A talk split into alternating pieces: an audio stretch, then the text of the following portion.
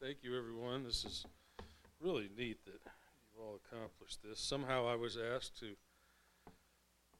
be involved. Uh, I had run a poetry event at the community gardens, which Leslie Clark, the local publisher of an online journal, Voices on the Wind, helped with. And so I came over and we decided uh, maybe I'll, I'll do a, a little talk about appreciating poetry just to get everyone into the mood for listening to poetry.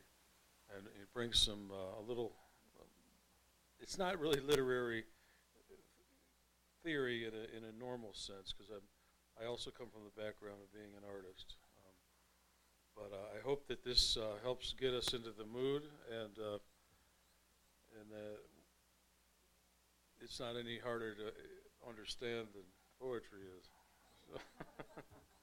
okay, and I called it Imagining Poetry, and it's, it's not too long, it's like a little over a page. This is a statement about the appreciation of poetry, which I've titled Imagining Poetry. Its purpose is to help us enjoy listening to poetry today by urging us to not fall into the traps of bringing the expectations we bring to other forms of writing or entertainment in our listening experience. The, questions here become how do appreciation and imagination correlate, and how do they correspond with poetry? What is poetry? What is imagination? How do we come how do we come to appreciate or to like or enjoy or get yourself into the mood for poetry? One clue is that we need knowledge to appreciate something. Whether experiential knowledge or book knowledge, taste really is an acquisition. The more obscure an art form, such as opera, the more knowledge. Excuse me one moment here. I seem my eyesight is getting different as I get older.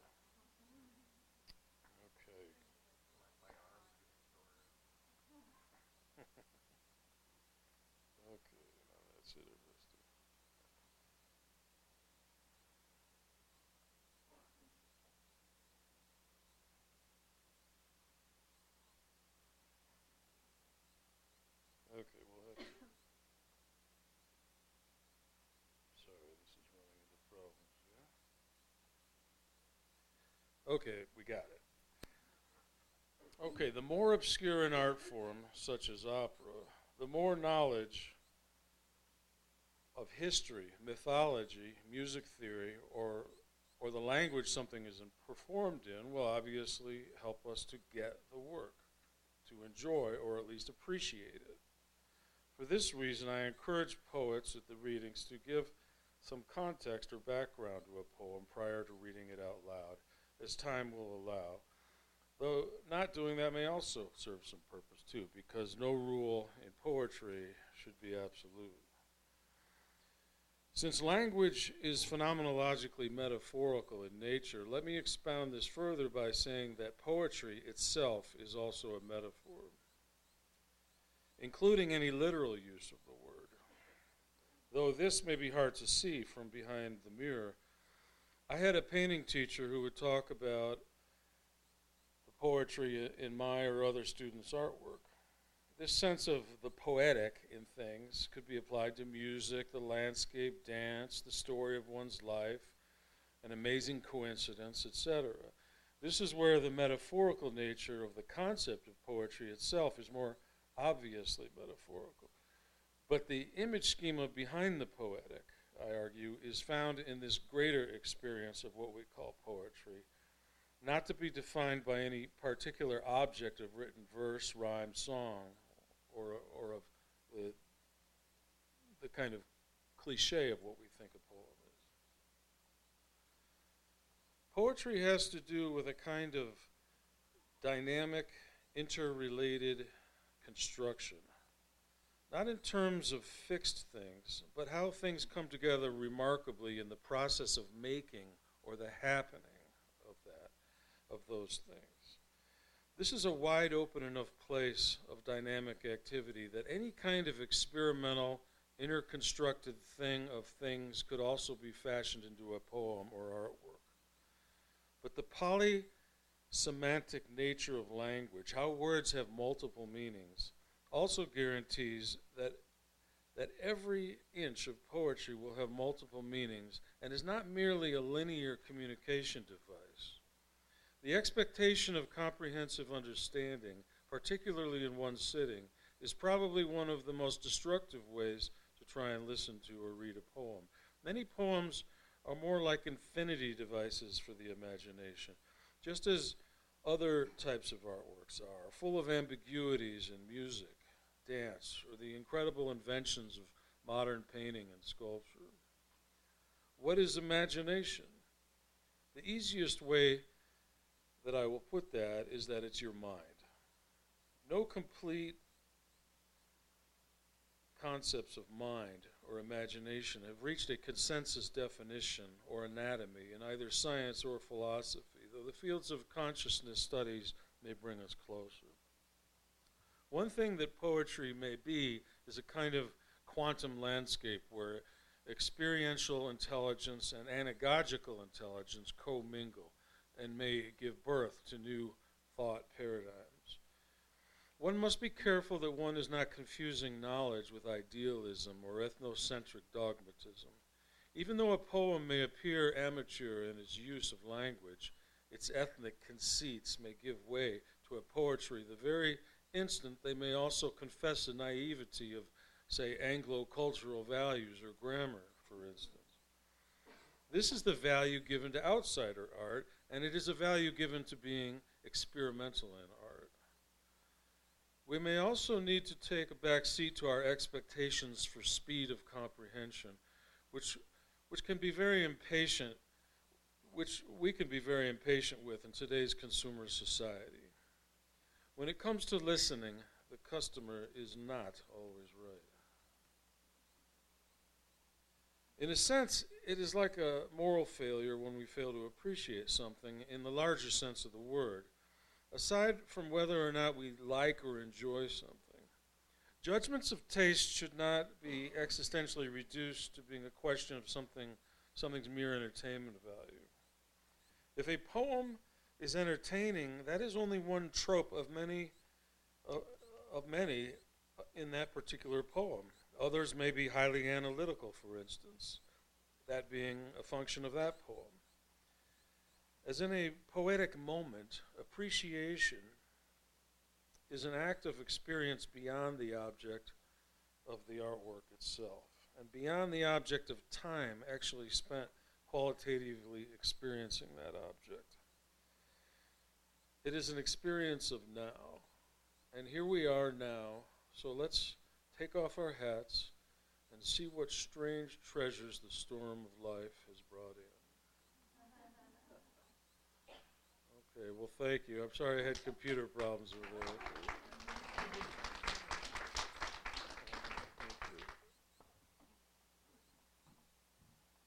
Great. Thank you, Ken, for getting us uh, kicked off. We found out through our correspondence uh, that we're both from Northern Illinois. He's an Evanston, Evanston guy, and I'm from uh, Rockford, Illinois. Don't hold that against us. Thank you for getting us kicked off.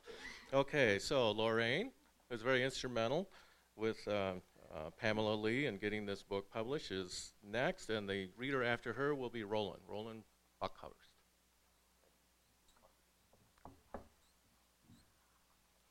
Okay, I, I want to do what Ken said and tell you a little bit about this poem so you have some idea what it's about. Uh, the name of this poem is called Images Through Time.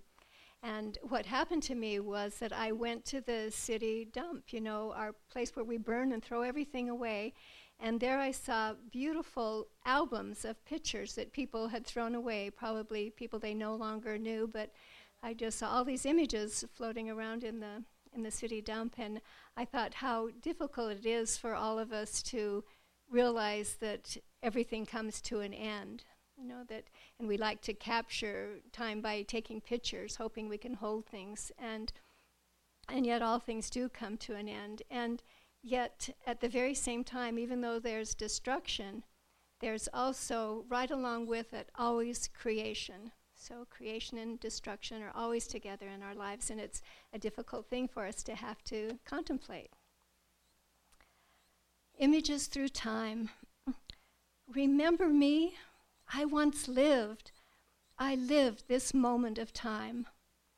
Old forgotten photos are calling out as they rise and fall across a windy landfill. We long to live on beyond our bodies forever. Photos collect on dusty shelves in dark corners, waiting and waiting for a living mind to experience a past once so alive and so present. They're the first thing saved when fires burned these images of childhood and loves, all preserved in a time that can never return. Powerful paper prints can ignite memories burning with nostalgia. Look at the camera. Smile, my love. Smooth those soft locks, satin, silk, and suitable clothing.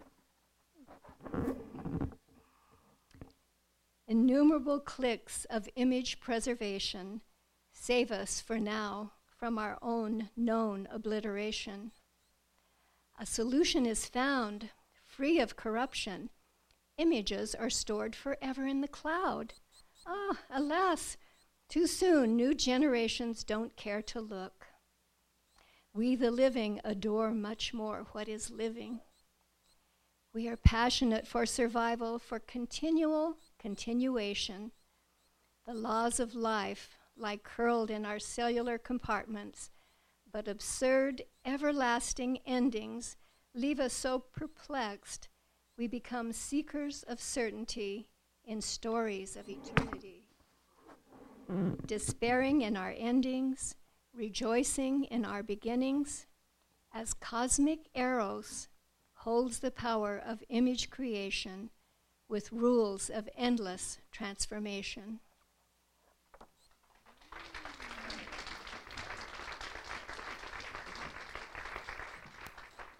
Thank you. That was Lorraine Groberg. Roland Buckers is next, and Richard Albright will follow him. Thank you.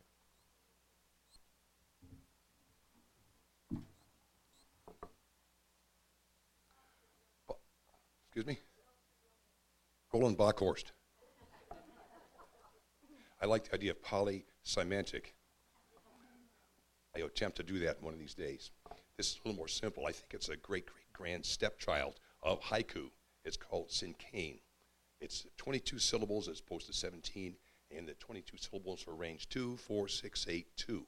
It's typically a little story with the punchline at the last two syllables. Let's see how we've done with that idea. Snowflakes and unicorns Moonbeams and mayflowers. Want to hear that horse pokey? Thought not. When we take the dirt nap, just how do we prepare? Have a living will and a trust filled out. My death, I fear it not. Why should I be the one, the only one, who cheats the grim reaper? Be clear, be clear to those who stay your ironclad rules for life. And when you declare finally, it's done. Be clear on what you need in the last days of life, what's acceptable life, and what isn't.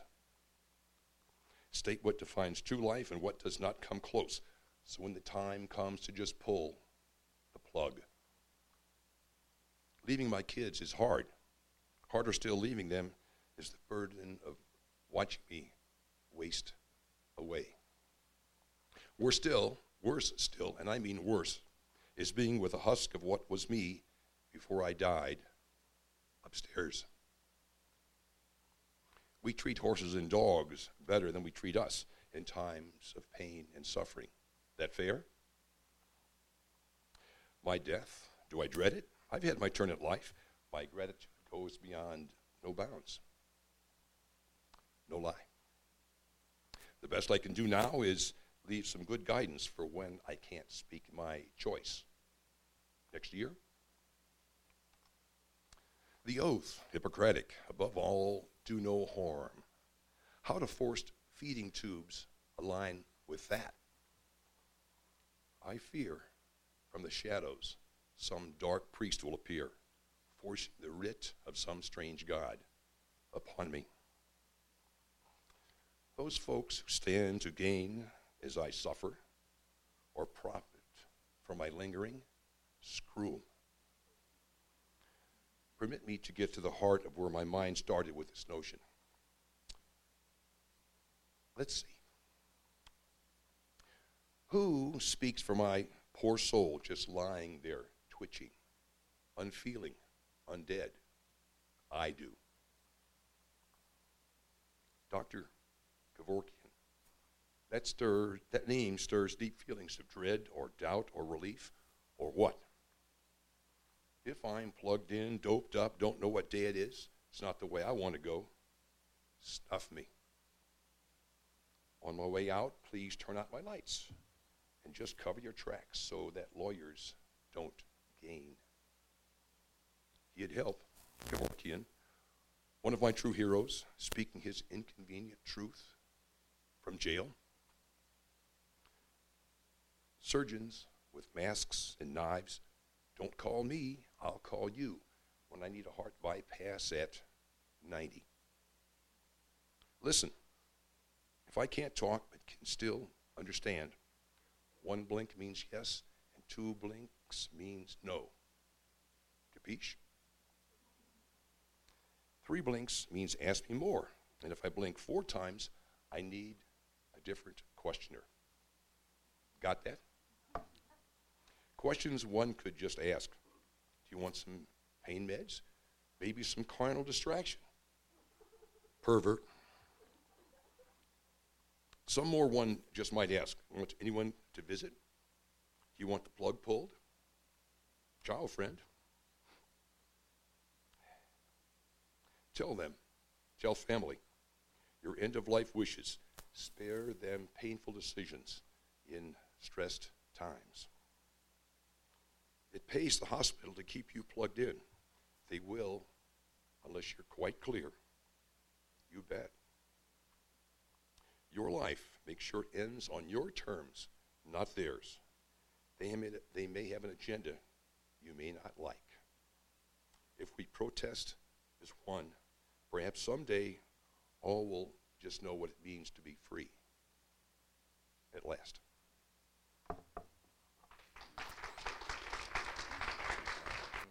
Thank you, Roland. Uh, next up, Richard Albright. There's Richard. Heather is after Richard. home alone the other day, or some day or other, uh, making strange noises in an effort to uh, entertain myself, and this came to mind. It's called a bundle of ducks. Whenever I hear a loud quacking sound, I imagine a bundle of ducks. I know ducks don't normally come in a bundle unless you're a Chinese wholesale grocer, which I am not, at least at the moment.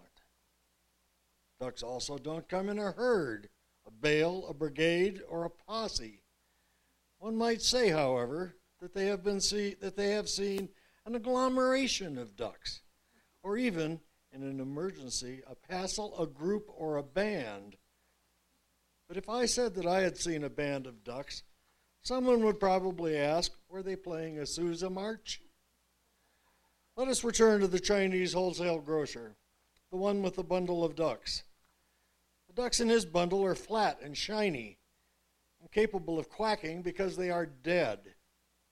No, the bundle of ducks which I imagine live in a faraway land, a land with no grocers, Chinese or otherwise, a land where ducks may assemble in any way that they wish, in clots, in sisterhoods, in brotherhoods, in platoons, in choirs, and large corporations. A land where ducks can do as they please, as long as their actions are duck like. This one's called wisdom. What is wisdom if it is not a pie in the face? Some say wisdom is like a reprimand from the authorities. Some say wisdom is like a sandwich without bread, soup with no bowl, salad with rocks. My opinion, if I had one, is that wisdom can be found by not looking directly, by trying to forget that song that keeps haunting you with an unfamiliar cadence. Wisdom is good for lunch if you're hungry. This one's called Box of Pain. I keep my worst, most extreme pain in a box on a shelf in my closet. I don't generally have much use for it, but every once in a while I go in the closet, take down the box, bring it to the table, and open it. This is not an exercise in pleasure. It is a remembrance of how I used to be. It's an old joke told incorrectly. Nobody laughs. I put the box away. Perhaps another day. This one's called Patriotic.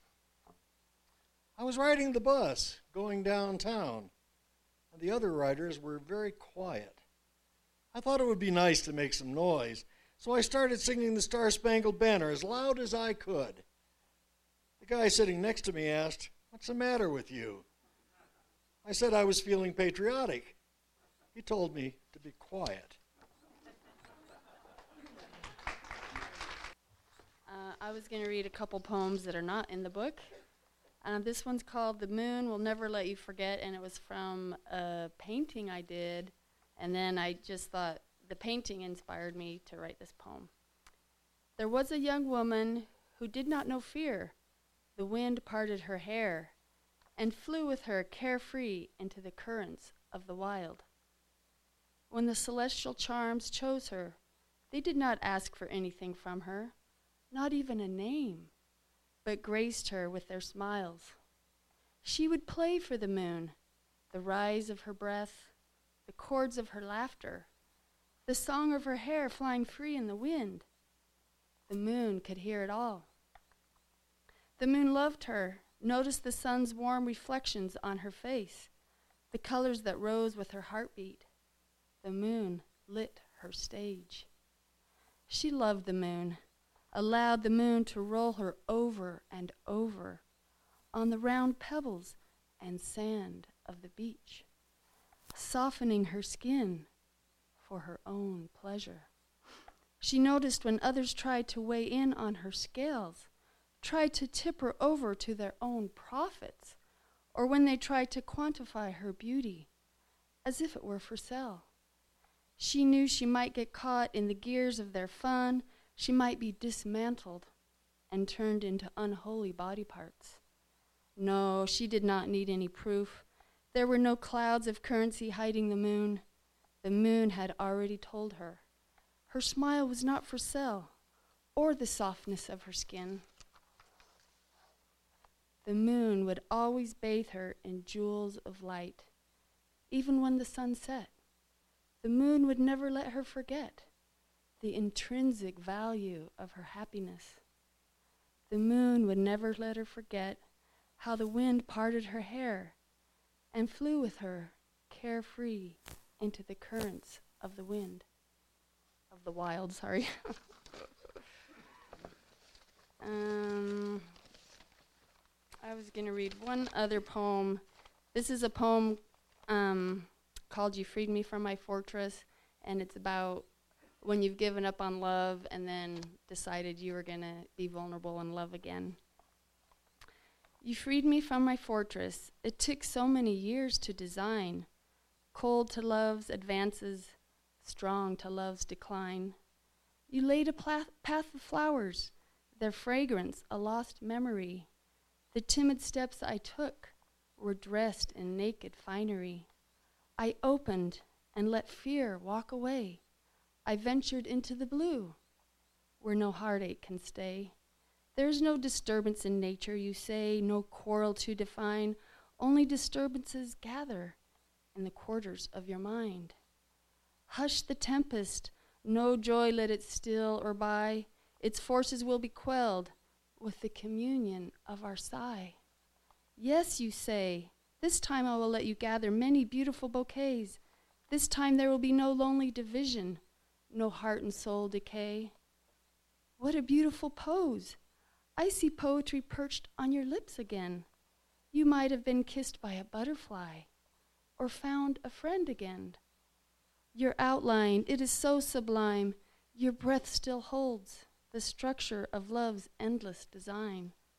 I will be your scribe, you say. In no brief measure I will retell how I freed you from your fortress and released you from your hell. In naked humility, many tears I cried. Embraced by love's et- entirety, there was nowhere I wanted to hide. Maybe I don't need to read the ones in the book since you guys already have them.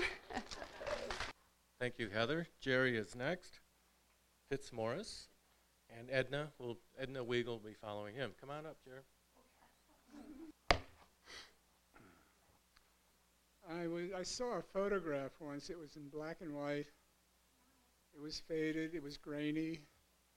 It, it showed a, a re- the corner of a restaurant, a few tables, and they were all empty. And uh, this is what I felt. and this is what I felt.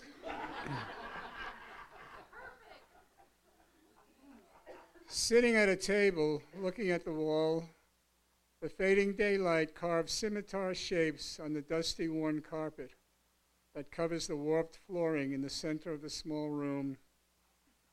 Lazy curtains hanging still, no breeze to stir their ragged borders, no children on tiptoe beneath them, peeking over the sill at sunset, no tinkling sounds of water or perhaps a light wine being poured slowly into old crystal as sunlight burns reflections onto pure tablecloths. Where did it all go? What happened? All the people are there. The children still play, gazing in wonder at life's changing portraits, the one knowing, the other not. But all too soon the darkness comes. There was a time when hope was near, when people smiled, some joy, some fear. But now the days are marked by chance. There is no given outcome, only a maybe.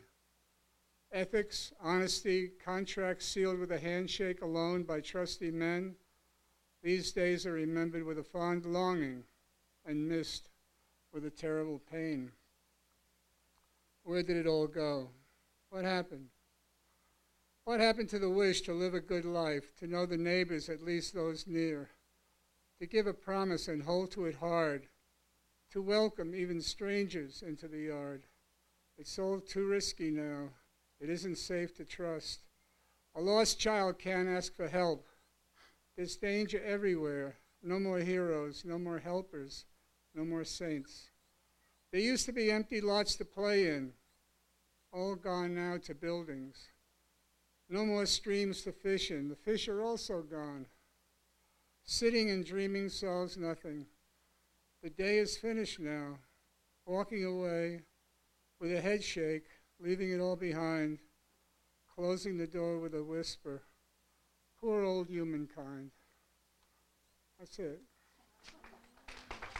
Uh, Christmas, I, when I think of Christmas, I think of gifts. That's the kind of mercenary I am. This is a Christmas poem, sort of. For 61 Christmases I have searched since I was a babe and had just been churched.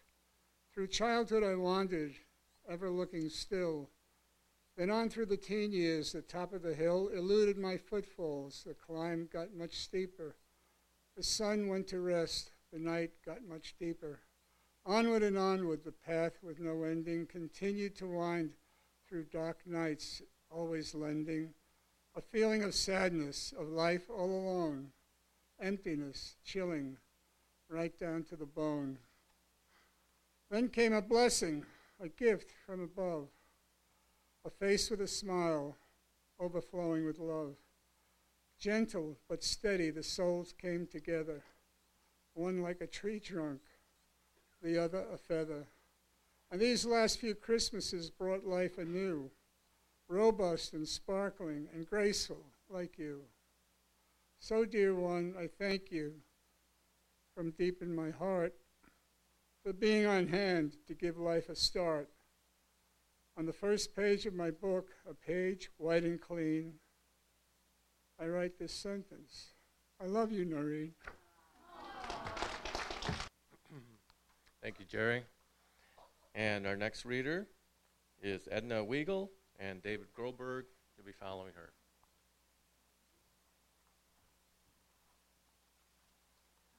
I grew up on a small farm in Kansas where we grew most of our food. And this is a story of change of season. First frost was definitely a big deal for us. So this poem is titled First Frost. It didn't frost last night, though the season's about right. Clouds kept Jack Frost away, but they hid sun's warmth today. Remember the bleak cold of winter. I pulled from the closet a warm sweater. We'll need coats by dark. I wonder if it'll frost tonight. My inner sense says it might. Cold winds blow away the dark clouds of gray. Wish I'd canned pickles before now. I'll pick dill and cucumbers anyhow. It might frost tonight. I think it'll frost tonight. The noon report said it might. The clouds are fast leaving this place, and cold wind bites my face. I'll find old sacks and a blanket or two to cover tomatoes, just a few, in case it frosts tonight. It's gonna frost, it feels to us, the children shout getting off the bus. They've energy to spend playing tag with the wind. They bring baskets, bags, and boxes to fill with vegetables they'll harvest in the chill. It just might frost tonight. It's going to frost tonight by morning. The radio had a definite warning. Precious daylight wasted away while we waited for the report to play. Hurry back to the garden again to work in the dark and save what we can. Last chance till spring. Pull a few whole tomato plants to see if they'll ripen by some chance. Now, wouldn't it be ever so fine to have fresh tomatoes at Christmas time? We must save them yet tonight, or they'll freeze before daylight. Winter is here. Pick anything even halfway ripe to finish ripening later inside.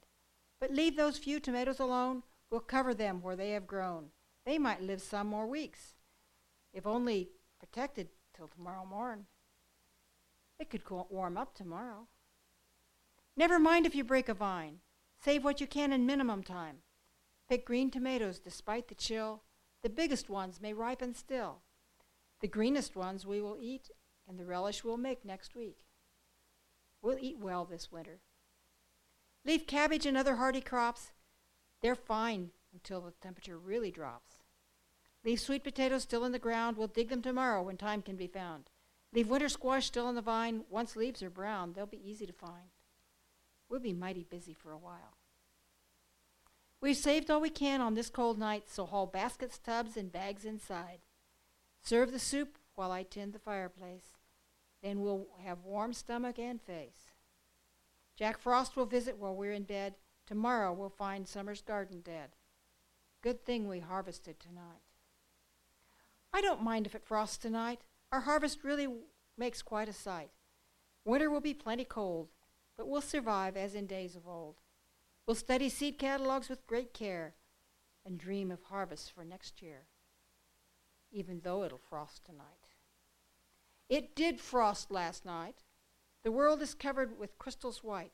The tomato plants have all turned black, except those covered with blanket or sack. Inside over baskets and boxes we trip, or we can tomato juice this winter to sip. Already we plan for spring. I'm going to read The Old Apple Tree. I knew a man who was born in uh, 1906. His mother died when he was two years old of what they called childbirth fever, and then his father a year later. And so at three years old, he was an orphan. He was sent to live with his aunt and uncle in uh, Ogden, Utah. And he asked, Where are my mom and dad? And his aunt said, They're up in heaven. And so he climbed up this big old apple tree trying to get closer to his mother and father. And this is a poem about that. And this man was my father. Left alone in the world, a little boy climbed to the top of an old apple tree. Hey, did the sky open up for you, little boy? as you wondered what your life might be. A vision of love from your parents above, close to you, watching you, keeping you safe from all harm. What did you see from that old apple tree? Was there love in the air? Were there children everywhere? You dreamed a dream that we share with each other.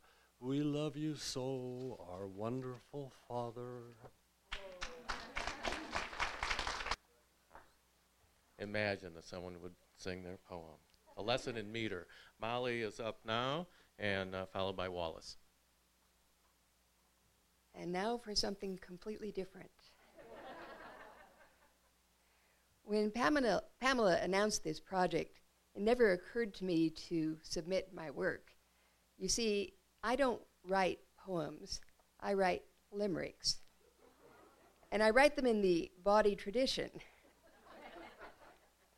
now, some members of this church have done some fairly bizarre readings uh, at services, and our former minister, Rod Richards, uh, once made some short comments about some of the unexpected phrases he'd heard in, from this pulpit.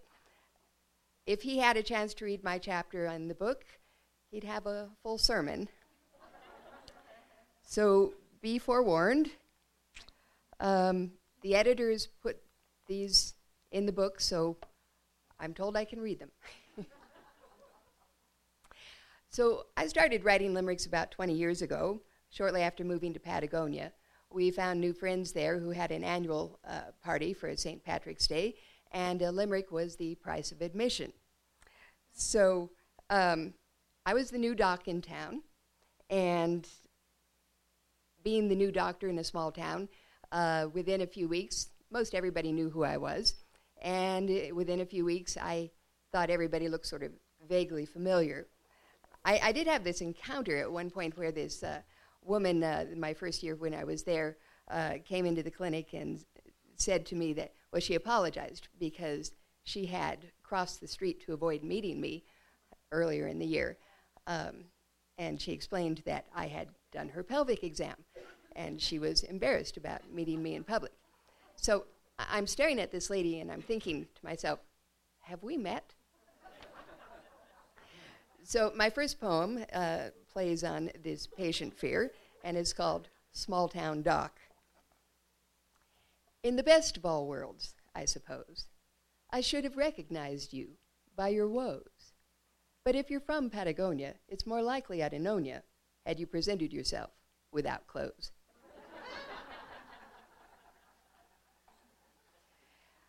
This year, at our annual party, the hostess had two new hips, and my husband had a new heart valve.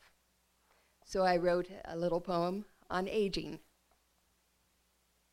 It seems we're all becoming old farts, so let's give thanks for the surgical arts.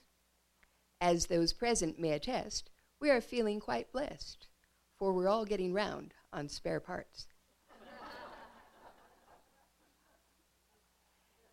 Now, most of my inspiration comes from my medical practice, and I pride myself on being able to communicate with my patients and to be able to take most anything that they say uh, to me. But there are occasions, rare occasions, when I just have to turn and face the wall for a moment. And this was one of them. True story. I talk sex with teens because I care. But this one girl just gives me a blind stare. I ask, Are you sexually active? She replies, Well, um, the fact is, not really, no. I just lie there.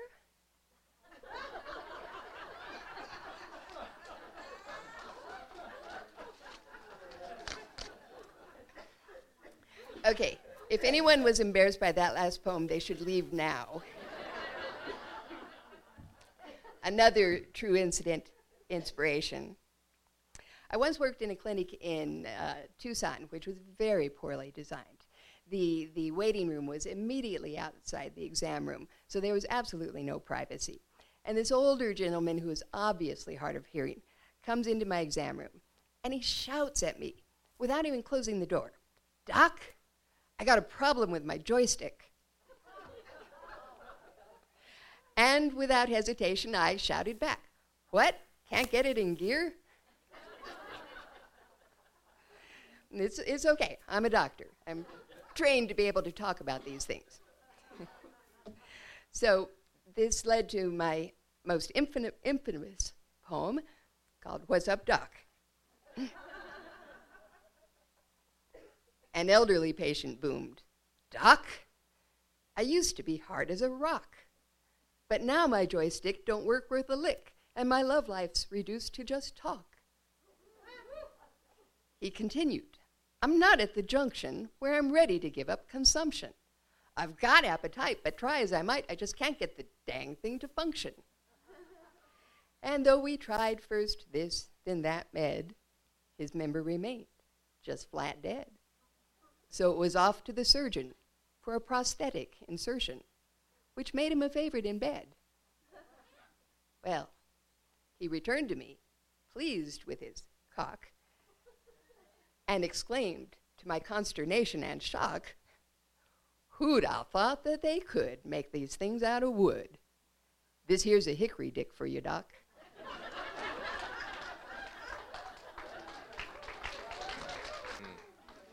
There, there was some talk about re-sanctifying the uh, building after all of this, so you know, whatever.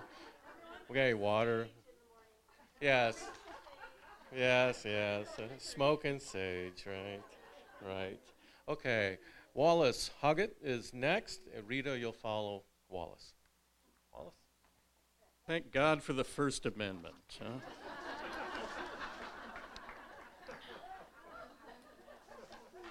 I have a poem by Archie, he of Archie and Mehitabel fame. It's the only one I have that meets the time constraints.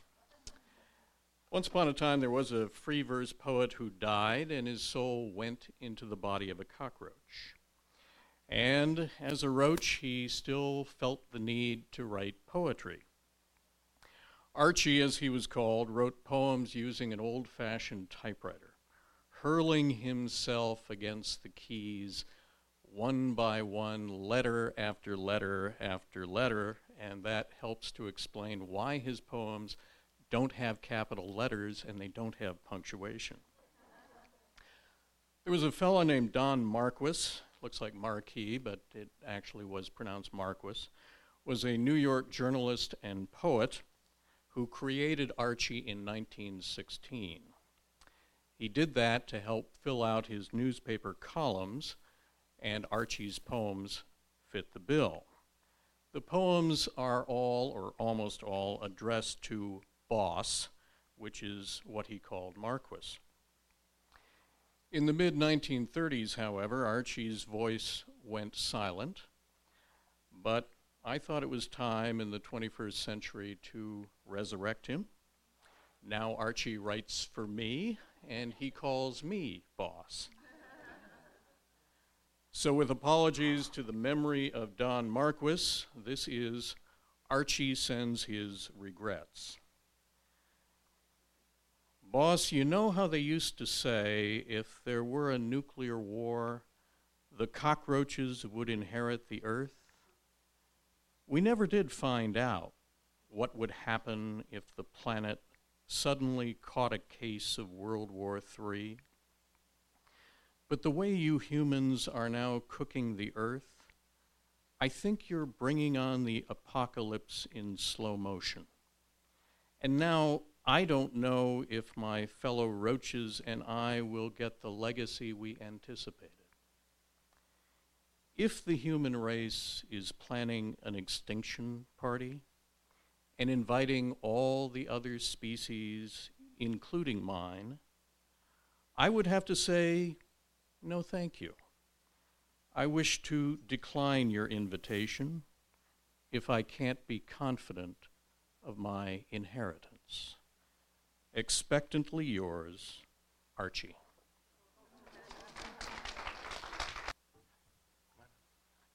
Thanks, Wallace.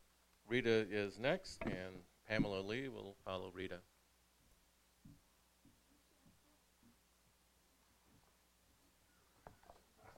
I wrote this poem when I was driving in the car in Florida and all the trees were around me.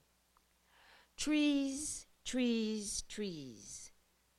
Breeze, breeze, breeze. Sneeze, sneeze, sneeze. Wheeze, wheeze, wheeze. Achoo! Tissues, please. Okay. And the other one is a remembrance song. I wrote the remembrance song in March 2005 as part of a two act play describing the plight of Polish Societarians facing a choice of conformity or exile as a result of Catholic reaction to anti Trinitarianism in the 17th century Poland. The play was part of a doctoral dissertation by Reverend Ann Follett. It was presented to members of several Unitarian Universalist church in Central Florida. Remembrance song. Whoa, whoa, whoa, are we? Whoa, are we? We're not free to think, to pray, to do or say what we believe in our way. Smutak samai, smutak samai. And the translation of that word, those words in Polish are sadness are we. Woe are we if we disagree. They stole our rights, they stole our land. They said, Obey our command to convert or disband. Woe, woe, woe are we. Woe are we. We're not free to think, to pray, to do or say what we believe in our way. Smutuk samai, smutuk samai. Woe are we if they disagree. They stole our rights, they stole our land. There would be death to every man. Convert or flee to a distant land.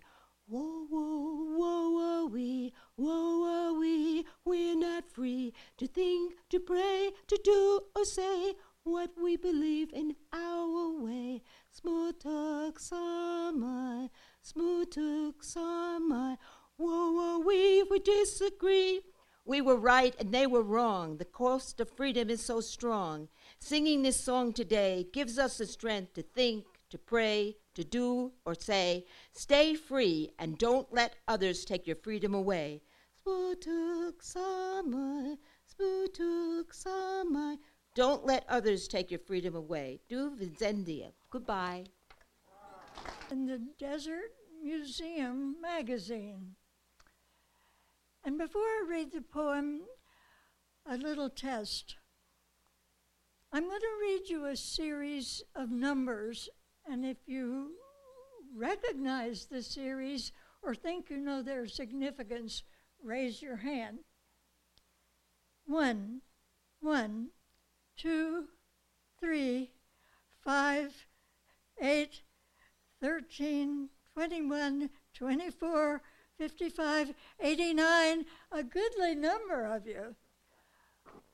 What I was reading was the beginning of the Fibonacci sequence.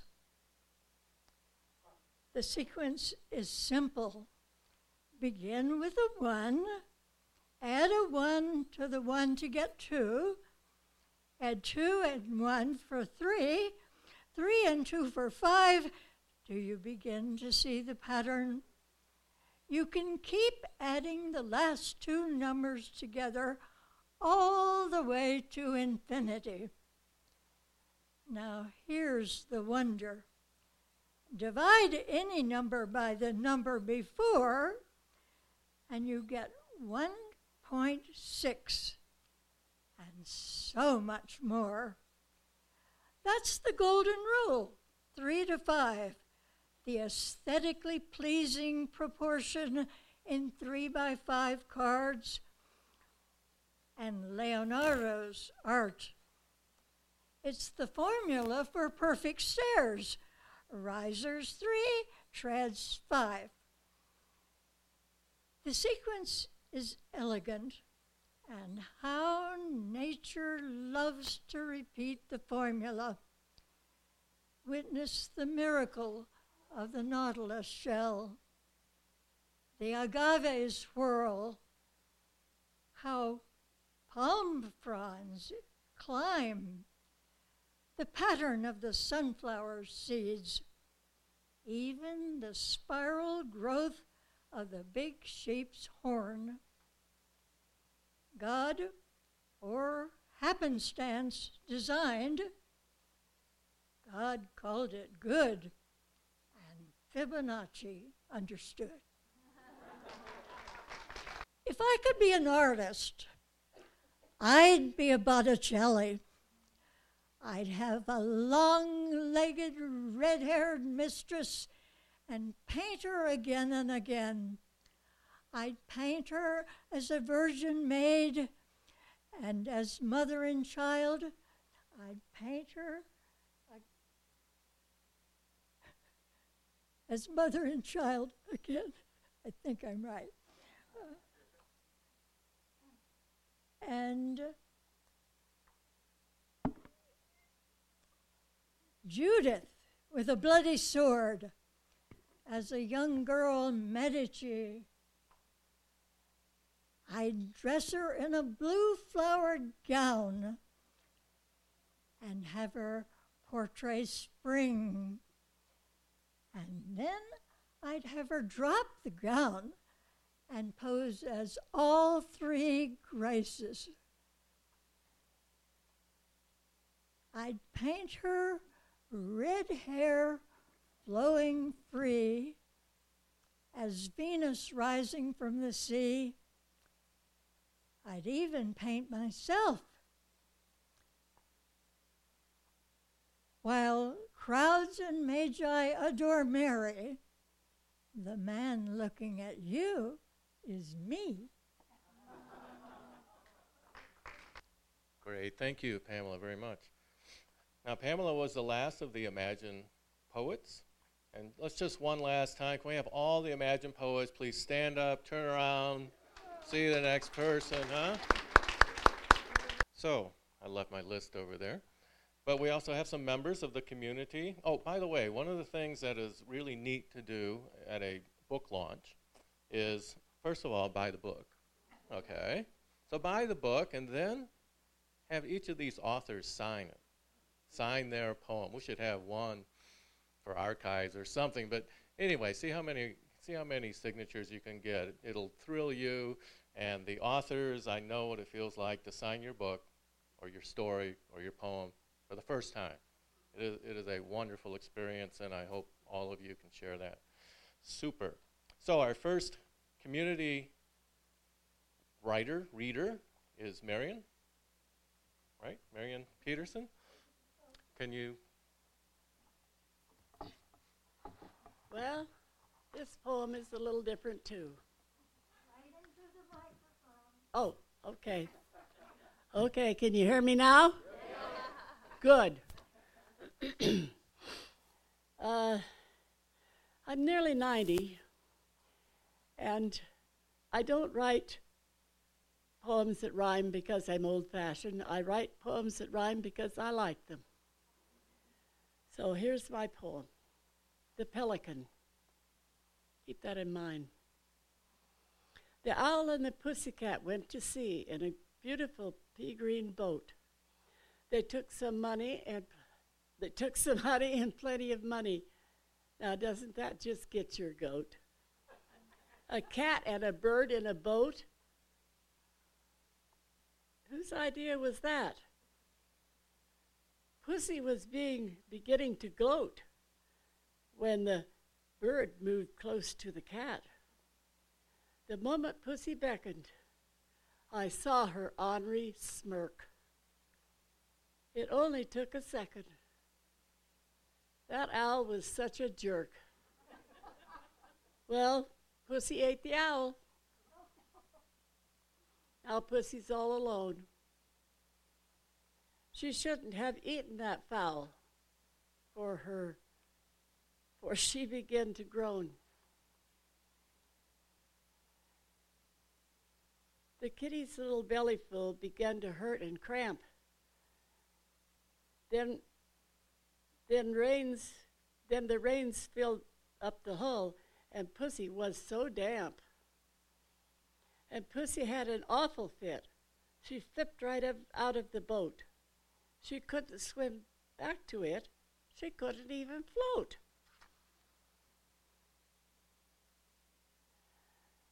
So there was Pussy in the drink. She couldn't swim a stroke. What was her fate? What do you think? This wasn't any joke. But, da-da-da-da-da-da, here comes the pelican who took her from the drink. He was as strong as any man. Poor Puss was on the brink. He flew away with Pussy in tow. He took her to the land. She almost hated to see him go as she waved her little hand. She skulked away and rested a day. She never ate birds again. She respected the birds that fly away, especially the pelican. The pelican got what he would need the pea green boat he'd touch. The pelican did a lovely deed. The pussy, not so much. Uh, did I call it diversity? Huh? Did I call it? All right. Thank you, Marion. Edward Bottomley, another one of our community poets, is next, and he'll be followed by Dave Grisham. Good evening. I, uh, I have a book here called Beckoning, and um, it's just I've just finished it this week. I've spent all, all year writing it. I was reading one or two poems to a member of the church here, to Judy over there, and she suggested I might like to uh, take the opportunity to read one uh, this evening. So I have a friend who I'd read the first two poems to some time ago, who said, "Well, you need a poem to end this book." Uh, and this, this book, this poem has become the title of the book. And this, these poems are all about life, and they're relatively serious, most of them. There's a, odd touches of humour here and there, but this particular one is, is along the lines of life beckons, so beckoning. Except for one's final farewell, a new beginning follows every end a new opportunity on which one's mortal capital to expend. Only once upon this earth implies you should not let your time go to waste. It will be impacted by your decisions and may not be to everyone's taste. You are an individual and life your most important possession.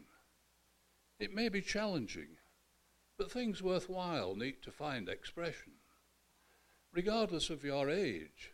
You are an actor on this stage. Rich or poor, how will or can you improve the next page? The treasure we each seek varies from person to person. Depending on the input, its value may enhance or worsen. How can it be measured and would it be worthwhile? Of course, it could be that such an approach is not your style. To make the best of every situation can be so rewarding. Even an unmitigated disaster, like a river fording. There may be no direct correlation between giving and receiving, but to say there's none lacks perception and is self deceiving.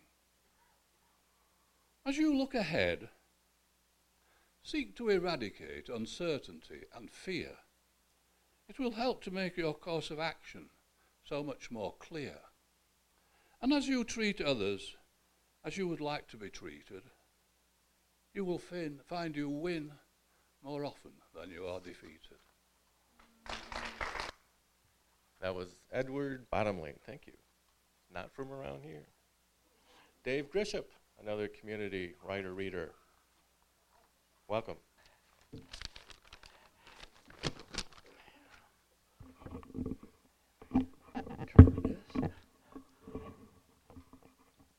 My life's journey's been well blessed because it's taken me uh, in the corporate world to live and work internationally through many parts of this world. And I learned from that that cultures and nations, it's not right or wrong, it's just different. So, about eight years ago, I had the privilege of being at a major change of command at Fort Huachuca, sitting up on Brown Parade Field, and I listened to the installation chaplain give the invocation as he talked about God and this, and my mind kind of wandered, and I looked out over the formation of soldiers, and I said, I wonder how the Jewish soldier feels. How does a secular soldier feel? Is there a Hindu in that group of soldiers with this chaplain talking about God? So that bothered me, and for about a year, this kept bothering me. And so finally, I put it all together and wrote a poem called They. They are endowed by their Creator. Whose Creator and which they? Is it the few Jew? Yahweh bless America. Smattering of Hindu?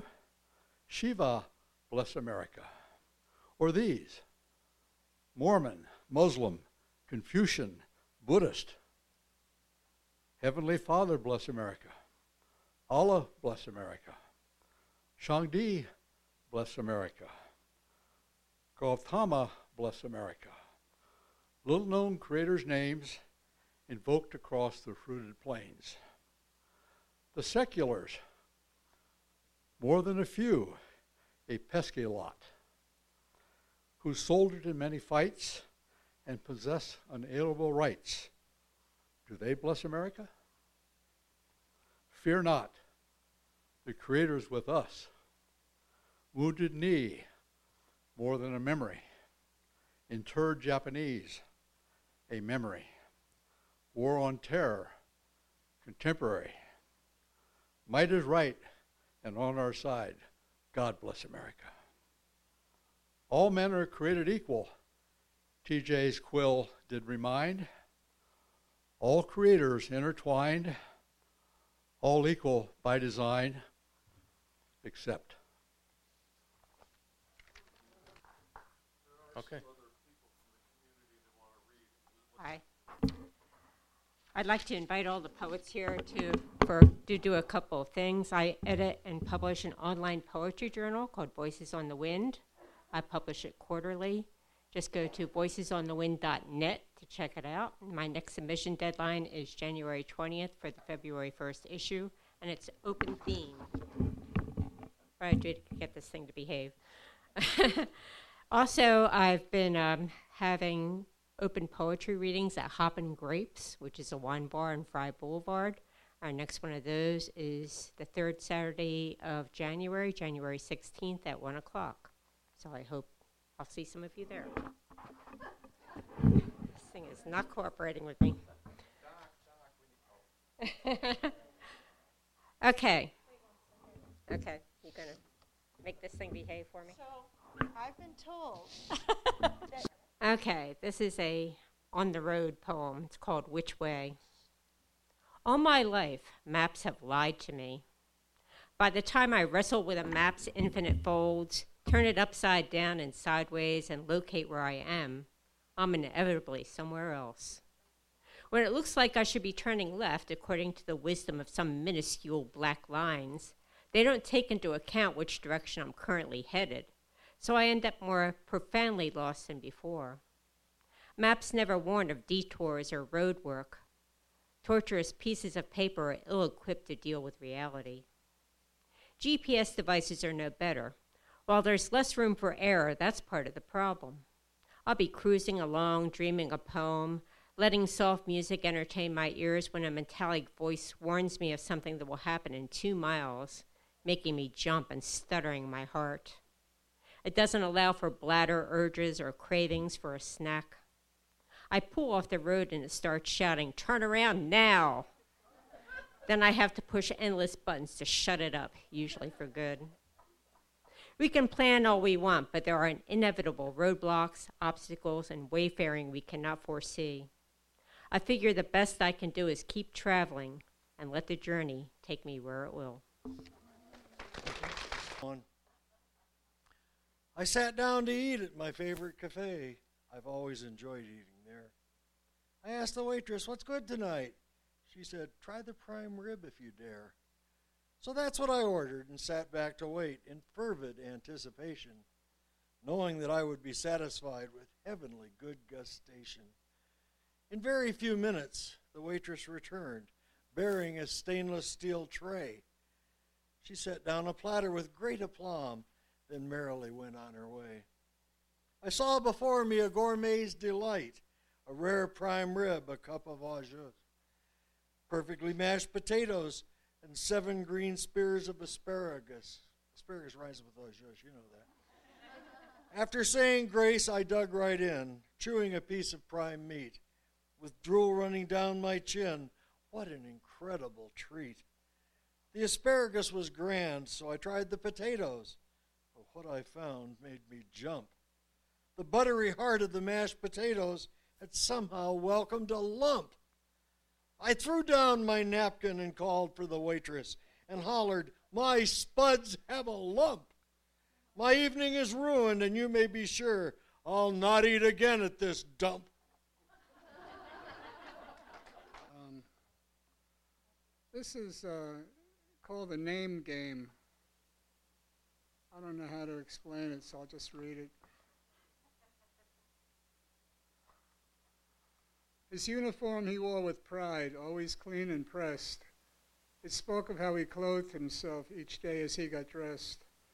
He wasn't prideful, no, not he. He only chose to show, as he walked out, that he was truly blessed. He came from nothing, he was told, as though his early life, all through his early life, his family had no extras to lessen life's cruel strife. Just be good, they told him, and you'll be okay. He made that rule his guiding words that led him on his way. Soon, a man of 30 years, he walked the streets alone. He kept his part of the city a clean and peaceful zone. I knew him when I was a kid. He seemed so big and tall. He taught, taught us boys to stand up true, and even if we fail, don't give up. Rise and grab that tiger by the tail. We grew up and he grew old. Most didn't know his name. They called him names, some not so nice, but nothing made him mad. He was a policeman, that's true, but I just called him Dad. Read the last poem in the book. It's called A Yellow Leaf, and it has a beautiful illustration by Sequoia. In my car, I carry a yellow, scalloped, fan shaped leaf my grandson gave me, shed by an autumn ginkgo tree. Its parent trees survived the blast of meteorite and ice age freeze. A gentle brontosaur might have nibbled leaves like these or Stegosaurus scratched serrated back against a ginkgo branch. One thing is sure this leaf bears witness, love. Some things endure. The other day, I thought I would pray, but then I thought, what do I say? To whom do I pray? Do I say, hey, you up there, do you even care? There's war, poverty, and grief everywhere. The earth is worn, my heart is torn. If I don't know your name, will you answer me just the same? To one this time, if I may. It's entitled Life is Rife. When you think of life, do you think of people? Or some sort of bird perched on a steeple? Out in the desert, when there's a smell of skunk, you want, might want to hibernate or become a monk. If you ever wanted to follow a rat down a hole, you'd have to be as slim as a twisted pole. Then there are flowers whose aromas have special powers, or a giant redwood which over the countryside towers. In the heart of the city, you might consider yourself an ant. In the heat of the day out on the trail, like a dog, you may need to pant. As for the snake in the grass, well, we'll let that pass. And the thought of being a crab could fill you with thoughts rather drab. In large parts of the world, there are weeds everywhere, but there are also fields of crops and herds of animals tended with care. Such variety, not to mention all those things that live in the sea. Ever considered of being a bee and making sweet honey, especially for me? Glad to see I'm not the only one that likes poems that rhyme. This is my favorite poem, but my daughter said not to read it. but you see, I don't mind her. it's called The Raven. I think the way re- reason she didn't like it, or she didn't understand the last stanza, because she's never read The Raven. So here it is. What are you doing above my kitchen door? You crazy buzzard, get on the floor. Now look what you've done. You pooped on my wall, you son of a gun. I'll never more you, you albatross. And who are you calling Lenore? Get down and get off my kitchen door. I'm sorry, my eyes are. I have double vision and I'm having a problem now. I got my room and sh- I got my broom and showed him who's boss. He jumped and squawked and his tousled head he tossed. Try saying that. That sorry old bird with the raven hue, and my kitchen door he began to chew. I took the broom and gave him a whack. I thought the old crow would never come back. He spread his wings and flew away, and stayed away for many a day. Then one fine morning, without any warning, he was perched up over the walk, spitting and spluttering and trying to talk. Spit it out, you crazy old clown. Still spitting and sputtering, and come on down.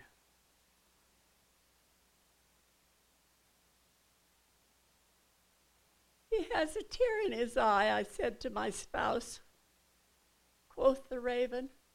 I had the wrong house.